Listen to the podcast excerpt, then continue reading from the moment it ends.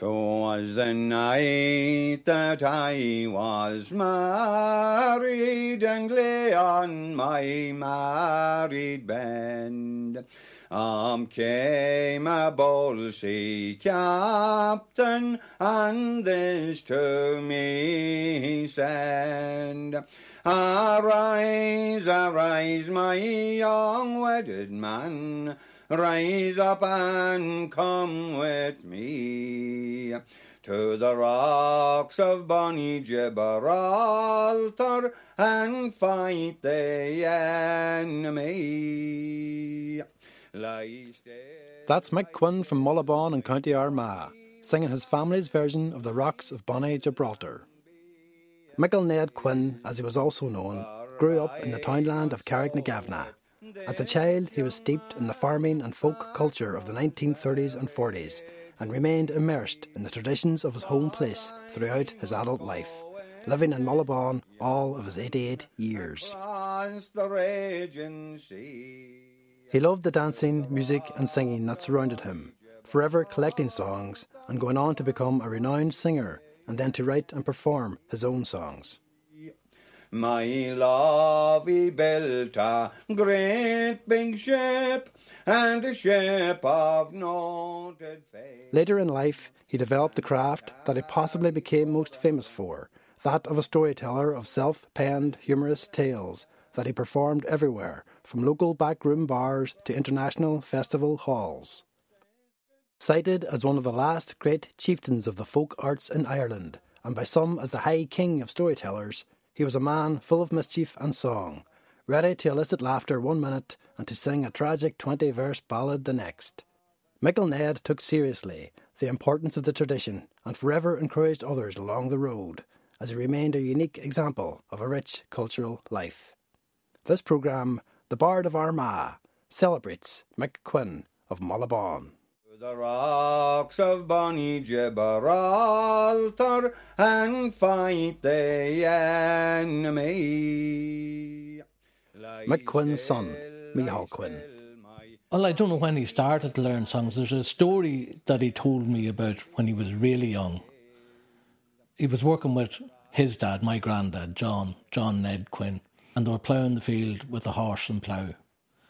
And Granda was driving the horse, and Dad was only a lad like of 10 or 11. And he was walking behind with a, a stick with a hook on the end of it, just rounding off the top of the drill. If you didn't do that, the, the stalks of the potato came up at a funny angle. That was going on, and a hail shower came down. And they ran to Ellen Watt's house, which was the closest house, to take shelter under the eave. And Ellen was inside going about her business, singing Dobbin's Flowery Vale, which is an Armagh song. Uh, he knew of the existence of this song but couldn't get the words of it. And Ellen always denied that she did know it, but he caught her singing it, so she couldn't deny it anymore.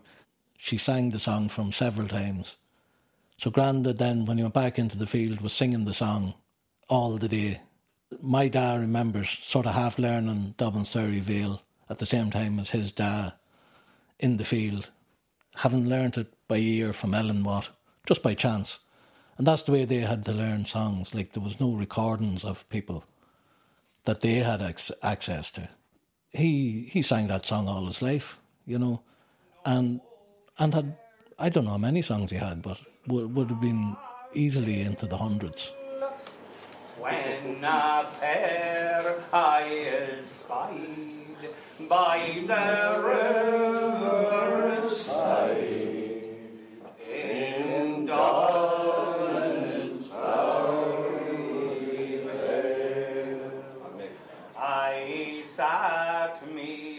Pure example of the tradition being handed down, and without people like my granddad who took the time to sit Ellen Watt down and learn that song. You know, maybe that song would wouldn't be sung in our area, wouldn't be sung in our family. So songs died out. Fair maid, to you, he said, for Like it'd be my favourite song of his to sing. I'd get emotional singing it nearly because I, I think of him as a 14 year old boy now, whenever, or younger, you know, whenever he would have heard it first. Adieu, fair maid, to you, he said, for soon I must set sail and bid adieu to Armand you and to Dobbin's flowery vale. In November 1942, Michael Ned was hired out at the hiring fair in Newry at the age of 16. He was sold for £55 for six months. He was the servant boy you hear about in the songs and stories of old. He worked the farm for his boss and collapsed exhausted every night in his room above the horses in the stable. He missed the hard work at home and dreamed about the football in the summer and, of course, the local dances. When the long six months was over, he returned to Carricknagavna, never to leave home again.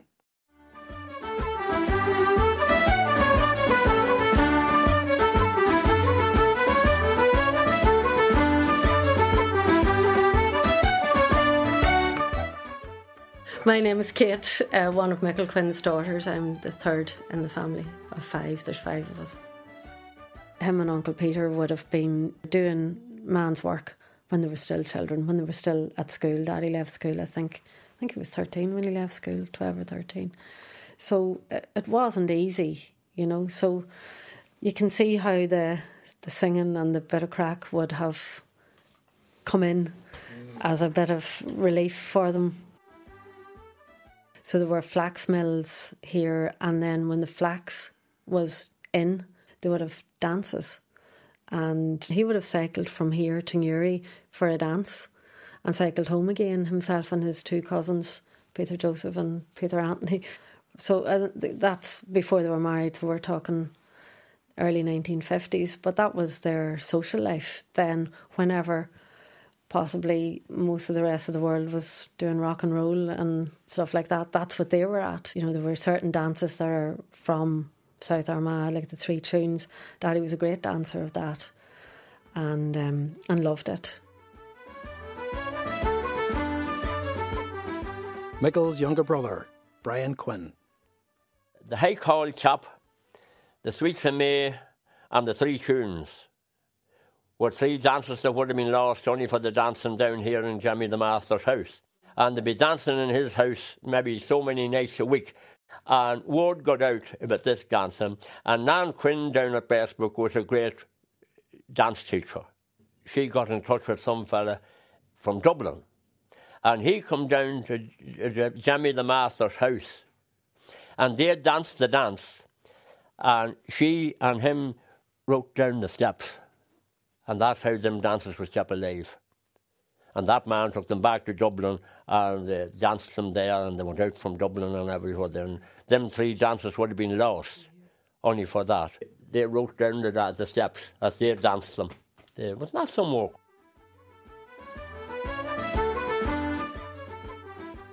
So when he was working for a rent collector, the people that he was collecting rent from were usually older people who had got housing executive houses because their own house was remote.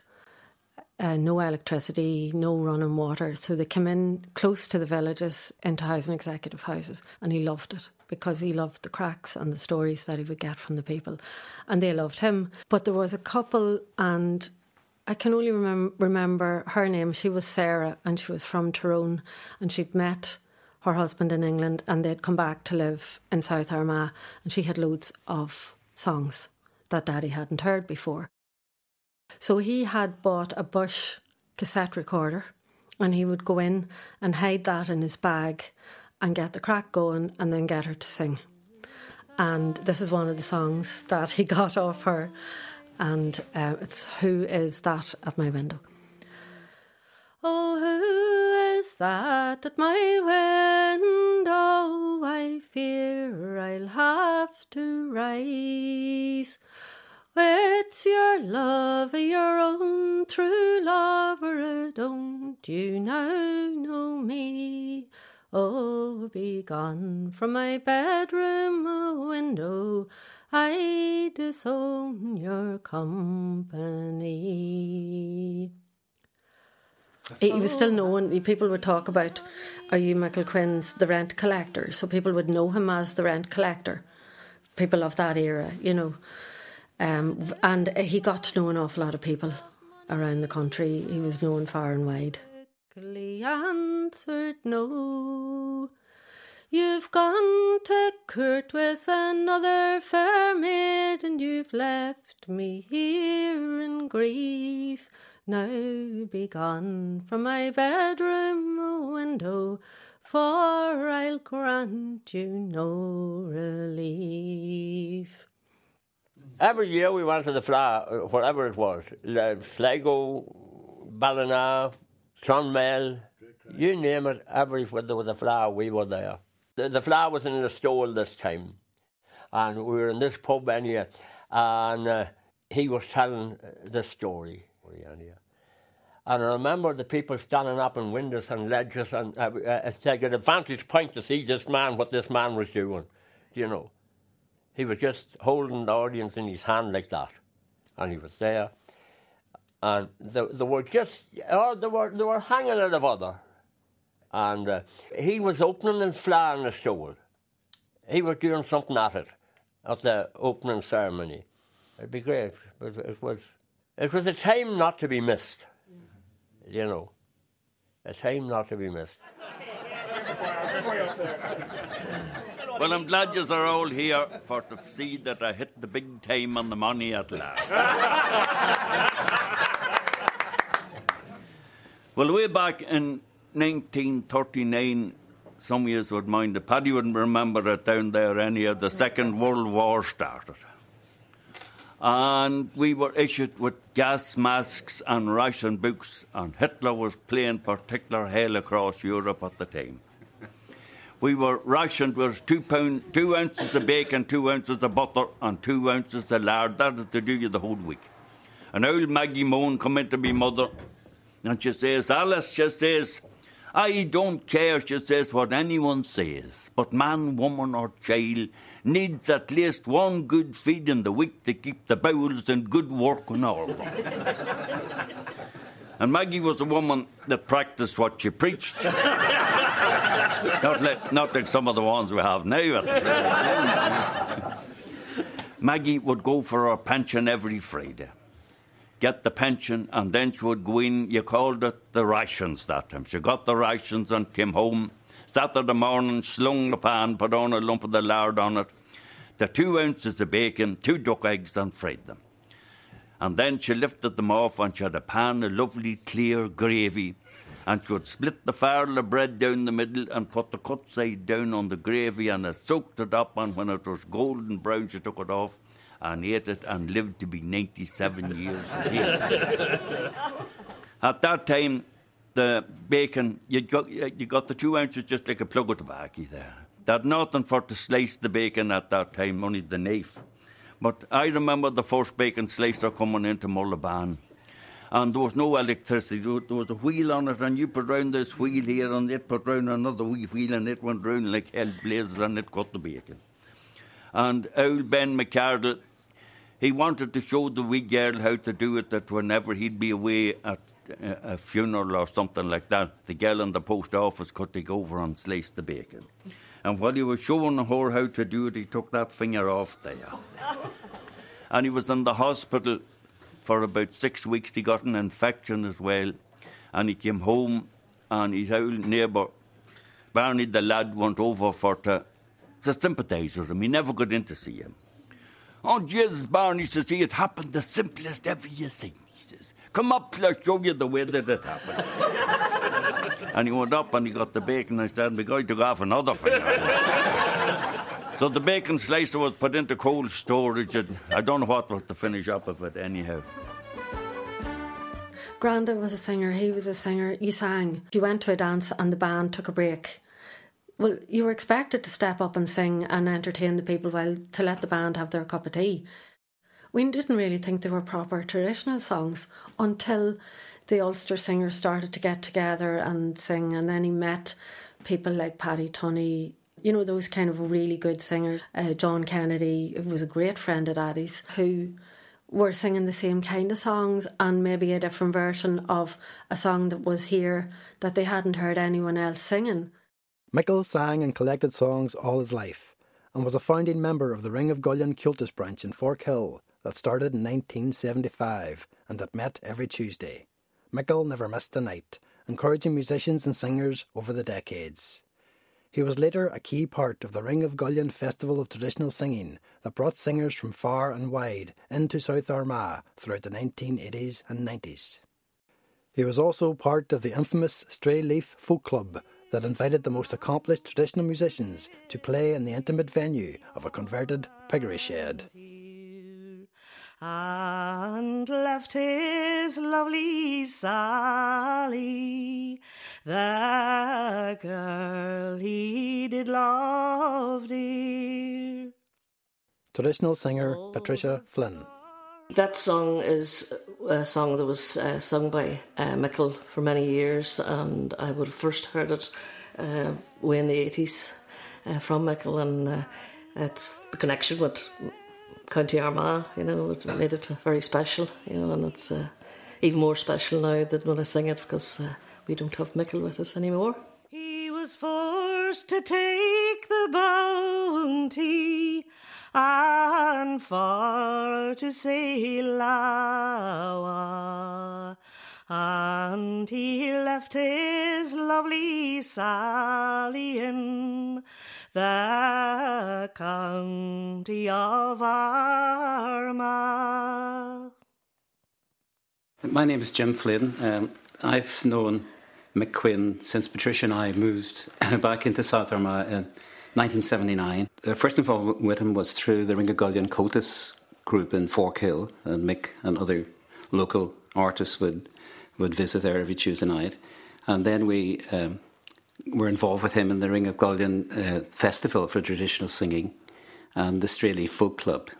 And then, as we got to know him, and he started moving out with to fe- attending festivals and flags, we would accompany him, or he would come with us. We would go with him, and then he spread out further, travelling to England, travelling to America. So we were with him a lot of the time. In the late 70s, I, I wasn't singing. I didn't sing out at all. Michael had known that my mother, my father were singers, and my aunties. So he said, You know, you've got to sing a song. You must know a song. So I think I knew one song at that stage. And uh, I sang it, and then the next time we go to the session, I'd be asked again to sing a song. And he would have encouraged me to, to learn songs, you know, and it was, it was through that involvement. And as Jim said, then we got to know him so well. And uh, it was just uh, such fun over the years to, to be with Michael. He was great. It was like going away with a teenager, you know, a 70 year old teenager. You've heard of the Black Crow of Achill and the dastardly deeds that he done, of the eagle high ocean golden, and the wild geese forever have gone. You've heard of the Marlin duckling and the boys that went hunting the wren. But you'll never forget the commotion when the first ostrich came to Mullaghbawn. Now he hadn't wings like a swallow, they were much bigger than that, and he didn't crow like the moorcock, nor fly round the house like a band. But he stood on two legs. The singing weekend here, they invited people. Uh, it opened a whole new world. We first had a first in 1981, um, and that went on for 25 years. Somebody came up with the idea, I think it might have been Brian Murphy, uh, the late Brian Murphy, who's a great singer from Forkhill. Uh, let's just have a weekend of singing, and the heck with, with all these musicians. Jerry O'Hanlon, the late Jerry O'Hanlon, was one of the organisers himself, and Jim and Brian Murphy. It was magic on a Friday night, people to congregate and welcome in in Forkhill and hadn't seen each other for a year, or maybe, uh, well, people, new people coming in, and eventually people would come from England and Scotland and it, it was it was a superb weekend. Yeah, I think part of the reason was that there wasn't as many activities or festivals around at that time, and people really hadn't seen each other for maybe since the previous year. It's very different in the recent past, you know, where there's so much happening. But the thing was that Mick, you know, Mick was the key of all of that. I mean, and uh, his presence ensured that there was going to be a good night wherever wherever you go with him. Micil wasn't known as a storyteller then. He was a singer and he played the barrel. John Campbell was the storyteller then. And they were two great mates. They were they were such fun uh, together. John Campbell, the famous storyteller, was Micil's lifelong friend, neighbour, and fellow sheep farmer. When they were both retired, they spent their time farming, telling stories, and generally enjoying life. They were farming, sort of part-time farmers. Were, you couldn't make a living on the on the farms that both of them had. They weren't big enough farms.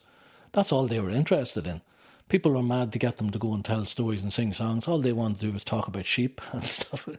So, him and John were really close friends, and John had a sheep house there, and Daddy would keep his sheep in John's house. And instead of going all the way around the road, which would take less than 10 minutes of a walk, they built a plank across the river at the bottom of our garden, and it was basically two big dale planks, well supported. You can see the remains of the support all the way across with a handle. So um, Daddy would head over, you know, to look at the sheep or to feed them or whatever, and a 10 minute job would end up with Mommy sending one of us over to see was he coming home for his dinner or what, because him and John would be there cracking. I'll talk for about an hour or so, you know. So uh, it was was great for them. And I thought they were old men at the time, they were in their 50s. Um, experts at you know, oh, young men, youngish men playing at being old men. You know, you're young and light in your feet there, the author, you run up to the bar, you know, and um, they just had really good fun and they were great company. They were great crack to be out with as well, you know. The two boys of Mullaghbawn grew up from the same soil. Their childhood experiences were similar and they shared a sense of humour and a love of the land. They were lifelong friends. You know, he, Daddy was devastated when John died short, the, within a year of Mommy dying, you know, so um, it was a big loss to him. Like, they went everywhere together. John would be asked to do a gig somewhere and daddy would go with him shorten the road and then daddy could sing a song as well and give john a break if needed but um, you know they they had great sport together really in that period of time and they're from their late late fifties on when they weren't working and they were fit and able to enjoy life as they could.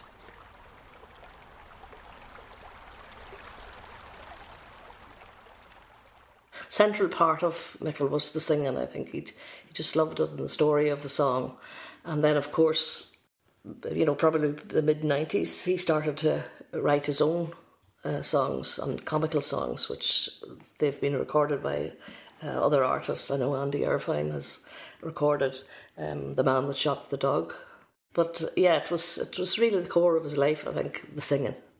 From his early life learning songs, his time on stage with the local drama society where he met his wife Tess, and his enthusiasm for collecting songs and meeting and talking with older people while doing so, all seemed to lead Micil to write and sing his own songs and perform his own stories. Both his stories and his songs were very much based on his life experience and wrapped up in punchlines. This is true for his most famous song, The Man That Shot the Dog, an epic tale told from the dog's point of view. His son, Mihal, tells the story. Whenever he was farming, he had a sheepdog. It broke out and went into a man who bred pedigree gun dogs for sale, left them with pedigree gun dog mixed with border collie, which aren't great for uh, selling as gun dogs. He caught him the second time he tried to do that. I was with my dad. We were looking for the dog because we were heading down to the farm. We knew probably where he was because this was a big attraction for the dog. And we actually heard the shots. And we got the dog, came back with pellets and you know shotgun pellets. The whole talk about what was he going to do because he was strong-willed man. You know he wasn't going to let it drop. John Campbell came over, came over the plank, John said, Well, you're a, a, bard. You know, you're telling stories and you're singing songs. Years ago, if somebody wronged the bard, the bard would write a song about them and they'd be in disgrace. So that's what you should do. And that's what he bloody did. He wrote The Man That Shot the Dog, which is about 14 verses of telling the whole story. And uh, became famous. It was a big hit around around the traditional circle. As he sits and strokes my hand, he searches round my body for those little balls of lead and he's using awful language as he sits there on the long. And these are some of the things he says about the man that shot his dong. Me scams like crabs grow up in flabs around everything he feels and snutters flow down to his toes, and hacks come on his heels. Me's hair fall out, and his woman pout, and his fart smell like a hung. And the devil's look fall on the Urinyuk, the man that shot his dung. Me piles surround his big backside licks the robberies on their stalk. And every time that he lifts his gun, that his stomach it may balk. And as he goes a hunting over heather hills or bog, may the diarrhea skate with all its might from the man that shot the dung.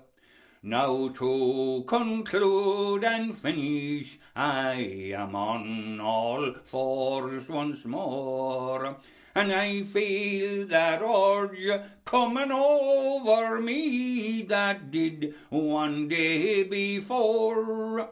So I'll slip out some dark evening in the mist or the tank fong and leave another half a dozen pups with the man that shot the down. He often said that it was that song that got him recognised. He was invited to things on the strength of it, and then he'd tell the story of what happened, and they get to hear him storytelling, and they'd realise, geez, there's something about this boy, and the word went round about him. Michael was famous for his funny introductions to songs that always ended in laughter that he allowed to die down before launching into the song itself.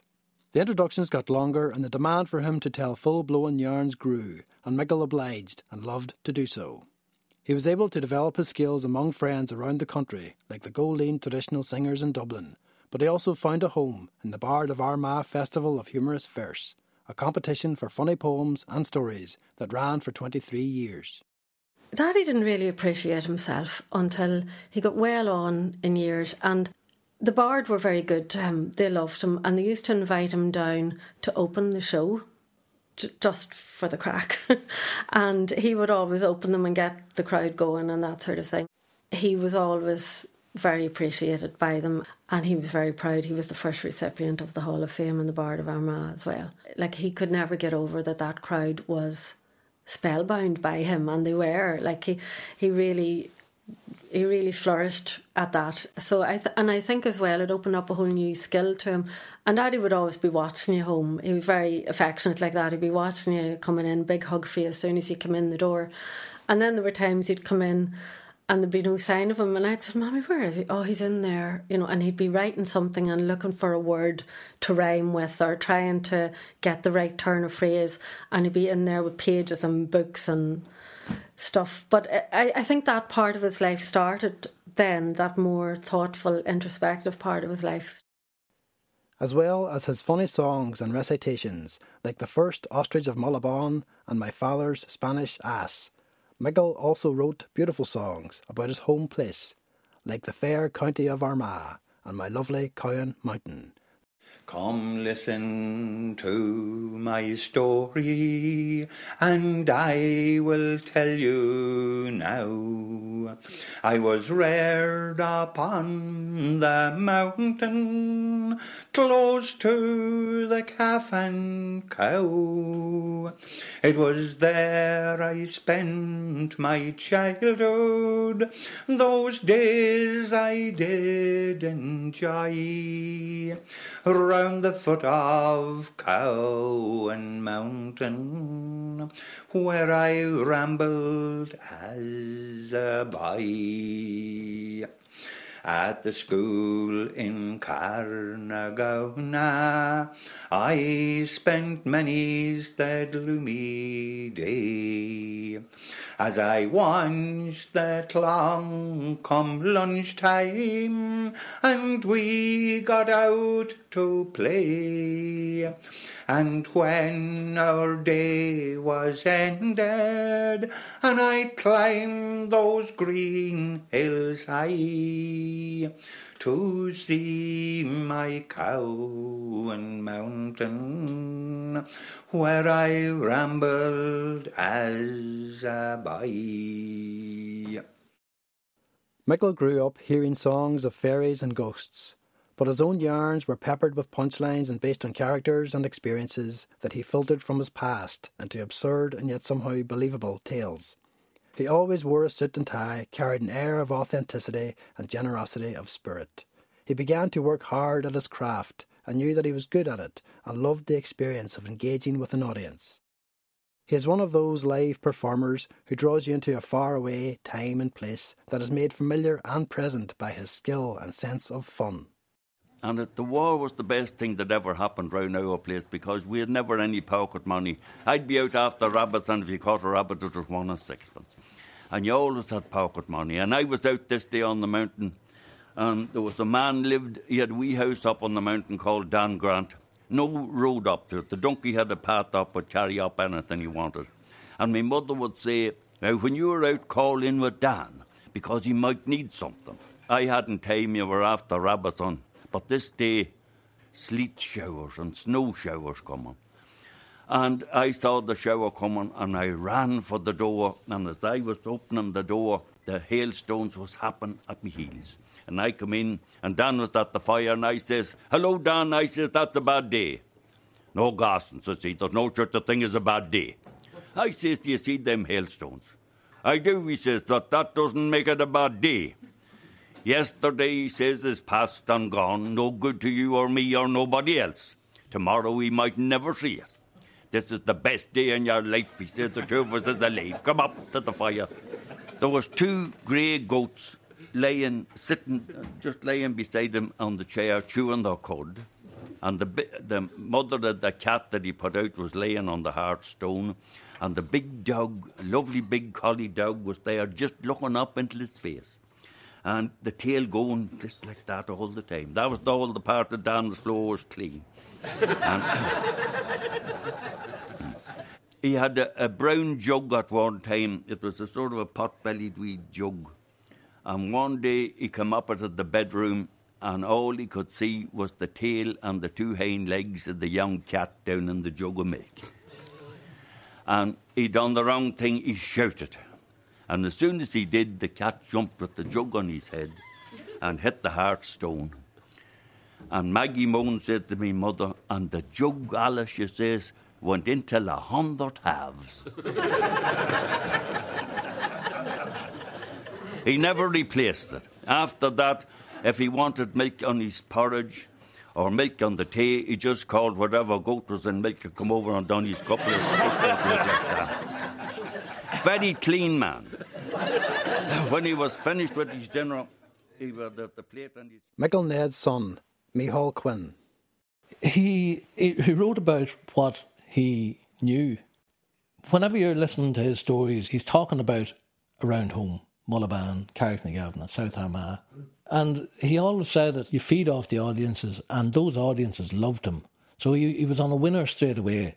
He didn't have to win them over, especially whenever he was established, when I'd be going around with him. Everyone was just, they were just waiting, you know, for the crack. They knew that they were going to enjoy the next 15 or 20 minutes. Grace Toland of the Inishowen Traditional Singers Circle and the Inishowen International Folk Song and Ballad Seminar. Mick's stories would travel, even though somehow that they were of small places and you think it's very local um, and, and maybe, a, you know, nobody would get it. But Mick's humour and the way he would extend and involve uh, people wherever he went meant that it could travel anywhere. I think he could have, you know, Carnegie Hall could have done with Mick. He would have been able to have them laughing as well. He wouldn't, it wouldn't have phased him, you know. He practiced it. Might tell people that he didn't, but he did. He went over it in his head. I like remember rooming with him in several places in Inishowen and Sligo, and you'd wake up in the morning, Dad might be going over in his head the story that he'd be telling that day just to make sure that he had all the parts of it. The story could last 20 minutes, but maybe that would be uh, three stories that he has found a way of amalgamating into one. He, he became very good at that, going off in a, a tangent, and then would be able to bring it back. Well, I tell you, Dan, my face was red. but I was smoking on it for to keep myself calm. And as the bus then took them on again, I looked again, because there was another out there. I still had the knife in my hand, and I whipped it off again, because this time I, I fainted.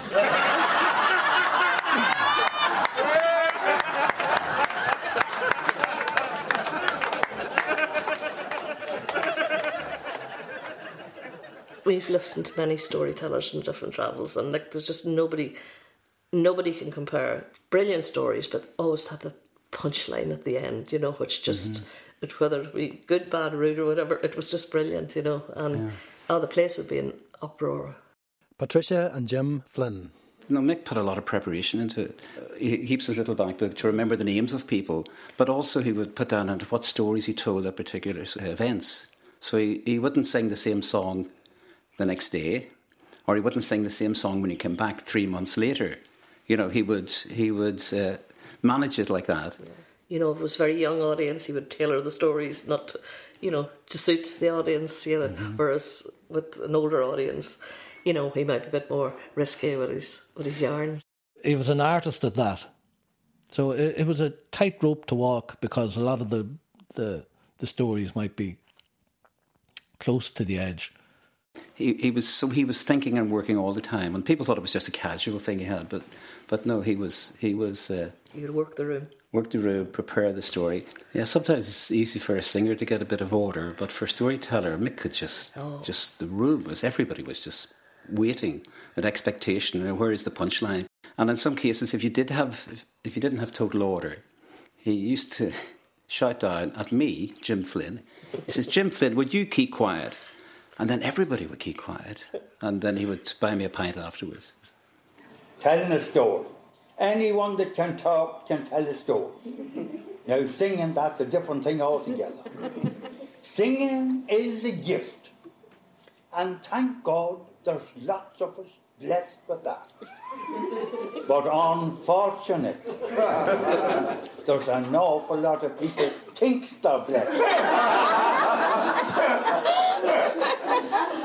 Don't be saying, I got this song from so and so. For the people doesn't give one damn. the half of them won't listen to you anyway. and don't be saying this song is about the man that tried to plough the rocks of Bawn, or the rich lady that ran away with the servant boy or the ship that was lost at sea. If your song is any good, it'll tell its own story. but, ladies and gentlemen, the song I'm going to sing tonight happens to be no good. so I have to tell you a wee bit about it.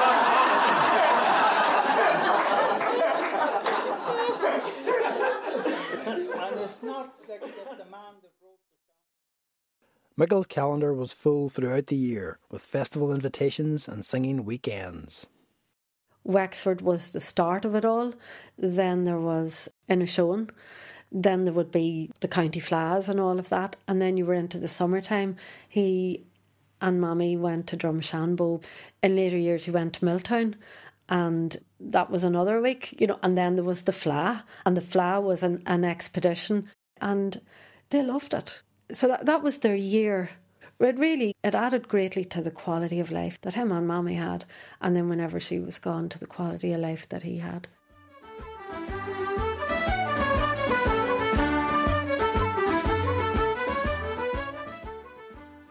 I was the last in the family to get married, and we were thinking of getting married the first weekend in February. And Daddy says, Well, I'm very fond of Charlie, and I wouldn't like to miss his wedding. And if it's on that weekend, I'll not be able to go because that's Wexford. and there was a kind of a bit of truth in it.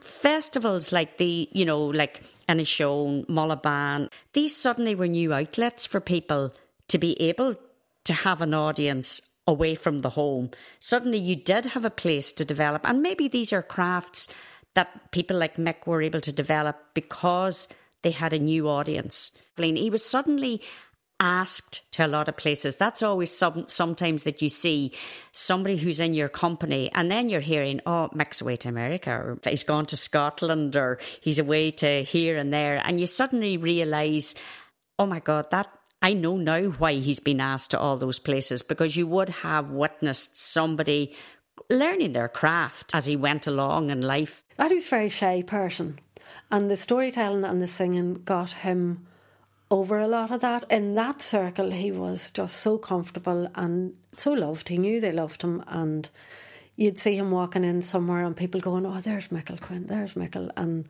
that's where it would all start, you know. And you really did enjoy that end of it. I started going places with him whenever my mum died. Mum died in December 2005, and Inishowen which was well established as a weekend that Dad wouldn't miss, we'll say, at this stage. You know, he he was very lonesome for my mum, of course. And he wasn't going out, he wasn't singing, he wasn't telling stories. Mum used to go with him to any show. I knew, I knew nothing about that. I'd never been at the singing weekends. It changed everything. I realised the crack that has, is to be had at these things is unbelievable. And as to her did say, Oh, we'll never leave McGilligan, my Mary dear and I, for if we live. Like I had assumed it was a local thing, but when I went to Inishowen, it was like walking in with Bono or something like that. Just the, there was a queue form would form to give him hugs. You know, they're just people adored him. I seen that so many times.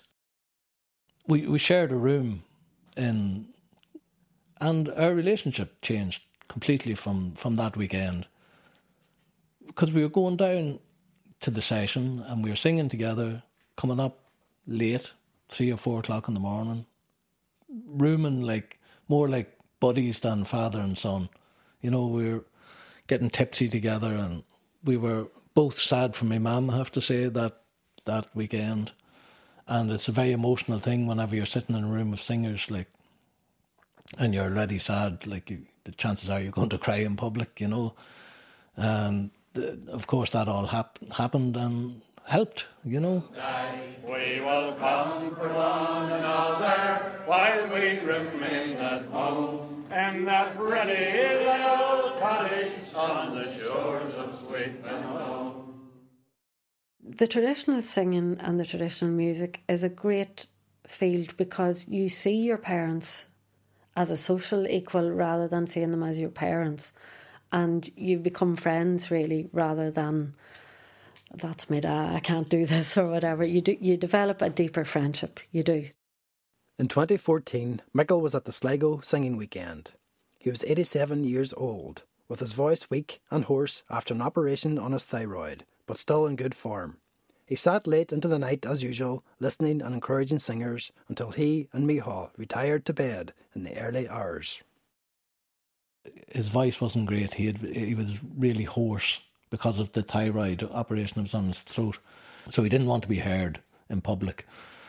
Uh, we went up to the room then, so I was in getting ready for bed, brushing my teeth, and I come out and he was still sitting in the suit. I, you're not getting into bed, Dad. and he put his hand into his inside pocket of his suit and pulled out a half bottle of whiskey. Ah, Dad, it's four o'clock in the morning. He says, You wouldn't make an old man drink alone, would you? And he took a big slug of it. And, had, and like I was in my t shirt and boxers ready to go to bed, I sat down in the bed beside him and he sang a song. And I realised that he'd been watching us singing the whole night and was bursting to get us singing the song himself. So he sang to me, and then I sang to him, and then he told me a story. You know, he had an audience of one. He told one of his stories. and I put him to bed at about half five. I had to put him to bed at that stage. That was six months before he died. He had to get it off him. He had to, and was only, he was only telling it to me. But like it was, he he he was compelled to do it, and like we had that sort of thing. Anyhow, we were very comfortable singing to each other because we had done it so much. If if I if I was driving him somewhere, we'd be singing the way there. We'd run out of things to be talking about. He'd sing, sing a song, and then he'd sing a song, and then I'd sing a song, and that would go forward and back. I was once called the fair county, and Slieve Gullion was my pride, where the bards and poets sang their song along my mountainside, where Cuchulainn he watched over me, and my fame it spread afar. And my name, oh my good people, is the County of Armagh. In May 2015, on the evening before Mick Quinn passed away, his family gathered around him and sang songs into the early hours. The day, and shepherds too could tend their flock and shade them from harm's way, where the boys and girls could play hide and seek along my rugged like I, I'll never forget his wake here. Those kind of people coming in and, um, you know, being so devastated because they had such crack. You know, the music, the music and world is a bit um, of a strange one where you get very close to people over a weekend and then you mightn't see them again for six months, and then you see them again and you're very close again, and you develop very very strong deep friendships like that and because Daddy was good crack and because he could lift a thing and tell a good story. And he was a very wise man as well. Like he would have helped quite a few people through difficult things. He was wise. And as he was laid to rest in the land that he loved, his good friend, Rita Gallagher, sang Craigie Hill, one of his favourite songs. The thrushes they were warbling, the violets were charming. To view fond lovers talking, a while I did delay. He, he never stopped really learning songs. Maybe in his 80s he did, but um, he was passionate about the songs. Like, there's just so many. Nearly every song that I have of him, there's a, I, I have some sort of story connected to it. You know that that I remember. He had no airs and graces about him. You know, he was a country man, but he knew he was good at that. Especially when John Campbell died, there was no one really to touch either of them. You know, it was very unusual that the two of them came from such a close area and with the two best at it, like you talk to anybody and they, they just say that John Campbell and Michael Quinn, like with it. And the two of them together were dynamite, you know. And to the bonny ban banks forever I'll bid adieu. It's encouragement to local uh, younger musicians and singers. I mean, through the Comhaltas group especially. Oh, yeah. He was uh, very keen and they all loved him. And if Mick called him by their first name, I mean, they felt important, you know. Yeah. And he was very good at that. Yeah. And he loved the fact that there were so many uh, young singers and uh, young musicians, and maybe not just so many young singers, but that has changed now too. He would have um, really promoted that and um, would uh, never miss a session when the uh, young people were playing, you know, because we travelled so much with him, like, you know, and Mm-hmm. like we just thought he was the bee's knees and we'd be telling him how great he Mm-hmm. was. but uh, he never got a big head. No, he- he knew he was good. I mean, there's no doubt about that. And uh, I think he was a bit concerned that uh, it wouldn't continue like that, you know, and it was. Uh, He'd say, I can't remember all the, lines now as was getting older. But uh, he he uh, performed very effectively right up till the end. Yes, he did. what Mick did, Jim and Tricia Flynn, Jerry O'Hanlon, the running of the, the Stray Leaf Folk Club. I mean, that was an amazing contribution to keeping doors open for people to travel to Armagh to, to sing and perform in a very I suppose, in a safe and welcoming environment. That, and it was really, really important because, I mean, it would have easily closed down and shut singers from from from different parts of Ireland being what singers from the north.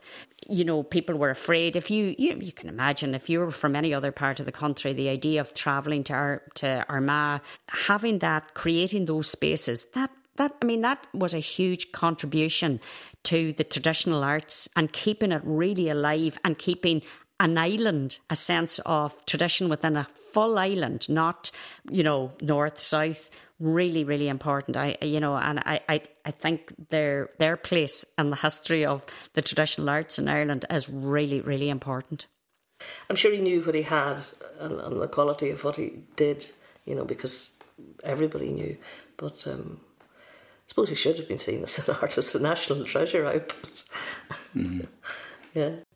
You know, he was much loved in those circles, and it's great for us that he knew it. And people will still tell us, you know, we, we will still meet people who say, Oh, your daddy, you know, and tell us something that he did or said. And, um, and it's lovely. It's lovely to have that because I'm sure there's plenty of fathers who are like that, but their families don't hear it. We do because of the circles he was in. he got it very hard, you know, because he was the first of the family. And when my father was on his deathbed, he said to me, Brian, you listen to whatever Michael tells you. He says, because he got it hard and he come up the hard road and he'll not tell you anything wrong. And he didn't. A great man. Micil Ned was young at heart, supporting and encouraging young people in the folk arts all his life. And this, of course, includes his family, who all sing and play music. His grandchildren once gifted him a notebook and asked him to write down a few entries that occurred to him about his life. In typical style, for the boy who left school at 13, who had to perfectly plough the field, lovingly collect songs and diligently master the art of performance, he wrote many recollections in perfect flowing handwriting. This entry is about a dance held in his father's hay loft to celebrate the return of his uncle from America. Uncle Patrick was home from America. He was away 25 years. My brother and I tidied the loft, swept the floor, then put planks on concrete blocks for seats. My mother inspected the work and looked for spiders' webs. Girls would sit on the seats, they did not like spiders. That night, John Kane and wee Francis came. They were the musicians. Our tilly lamp was filled with paraffin and pumped. Our neighbour Frank brought his tilly lamp also. The loft filled up with dancers, and my father made them welcome. The musicians were playing McKenna's reel. Patsy says, Get a partner, John, and we'll hop the sailor. Then the dance was over. Owl Mick sang The Factory Girl, and Aunt Annie sung When the sun is shining, that's the time to make the hay. My mother goes around each girl and whispers softly, There's a cup of tea in the parlour. The Yank is called for a song. There's a great big clap and shouts of Good man, Patrick. In a big loud voice, he sings, When you and I in the one bed lay, and you lay next the wall. Hasn't he a great voice? I didn't hear that song in years. It is coming daylight. Everyone sings, Should our acquaintance be forgot, as they hold hands. Everyone hugs the Yank. You can't beat John Ned's loft for the dance. So John Ned was Granda. We, we're the Ned Quinns. John Ned was Granda, my Granda. Where Cuchulainn he watched over me, and my fame it spread afar. And my name, oh my good people, is the County of Armagh.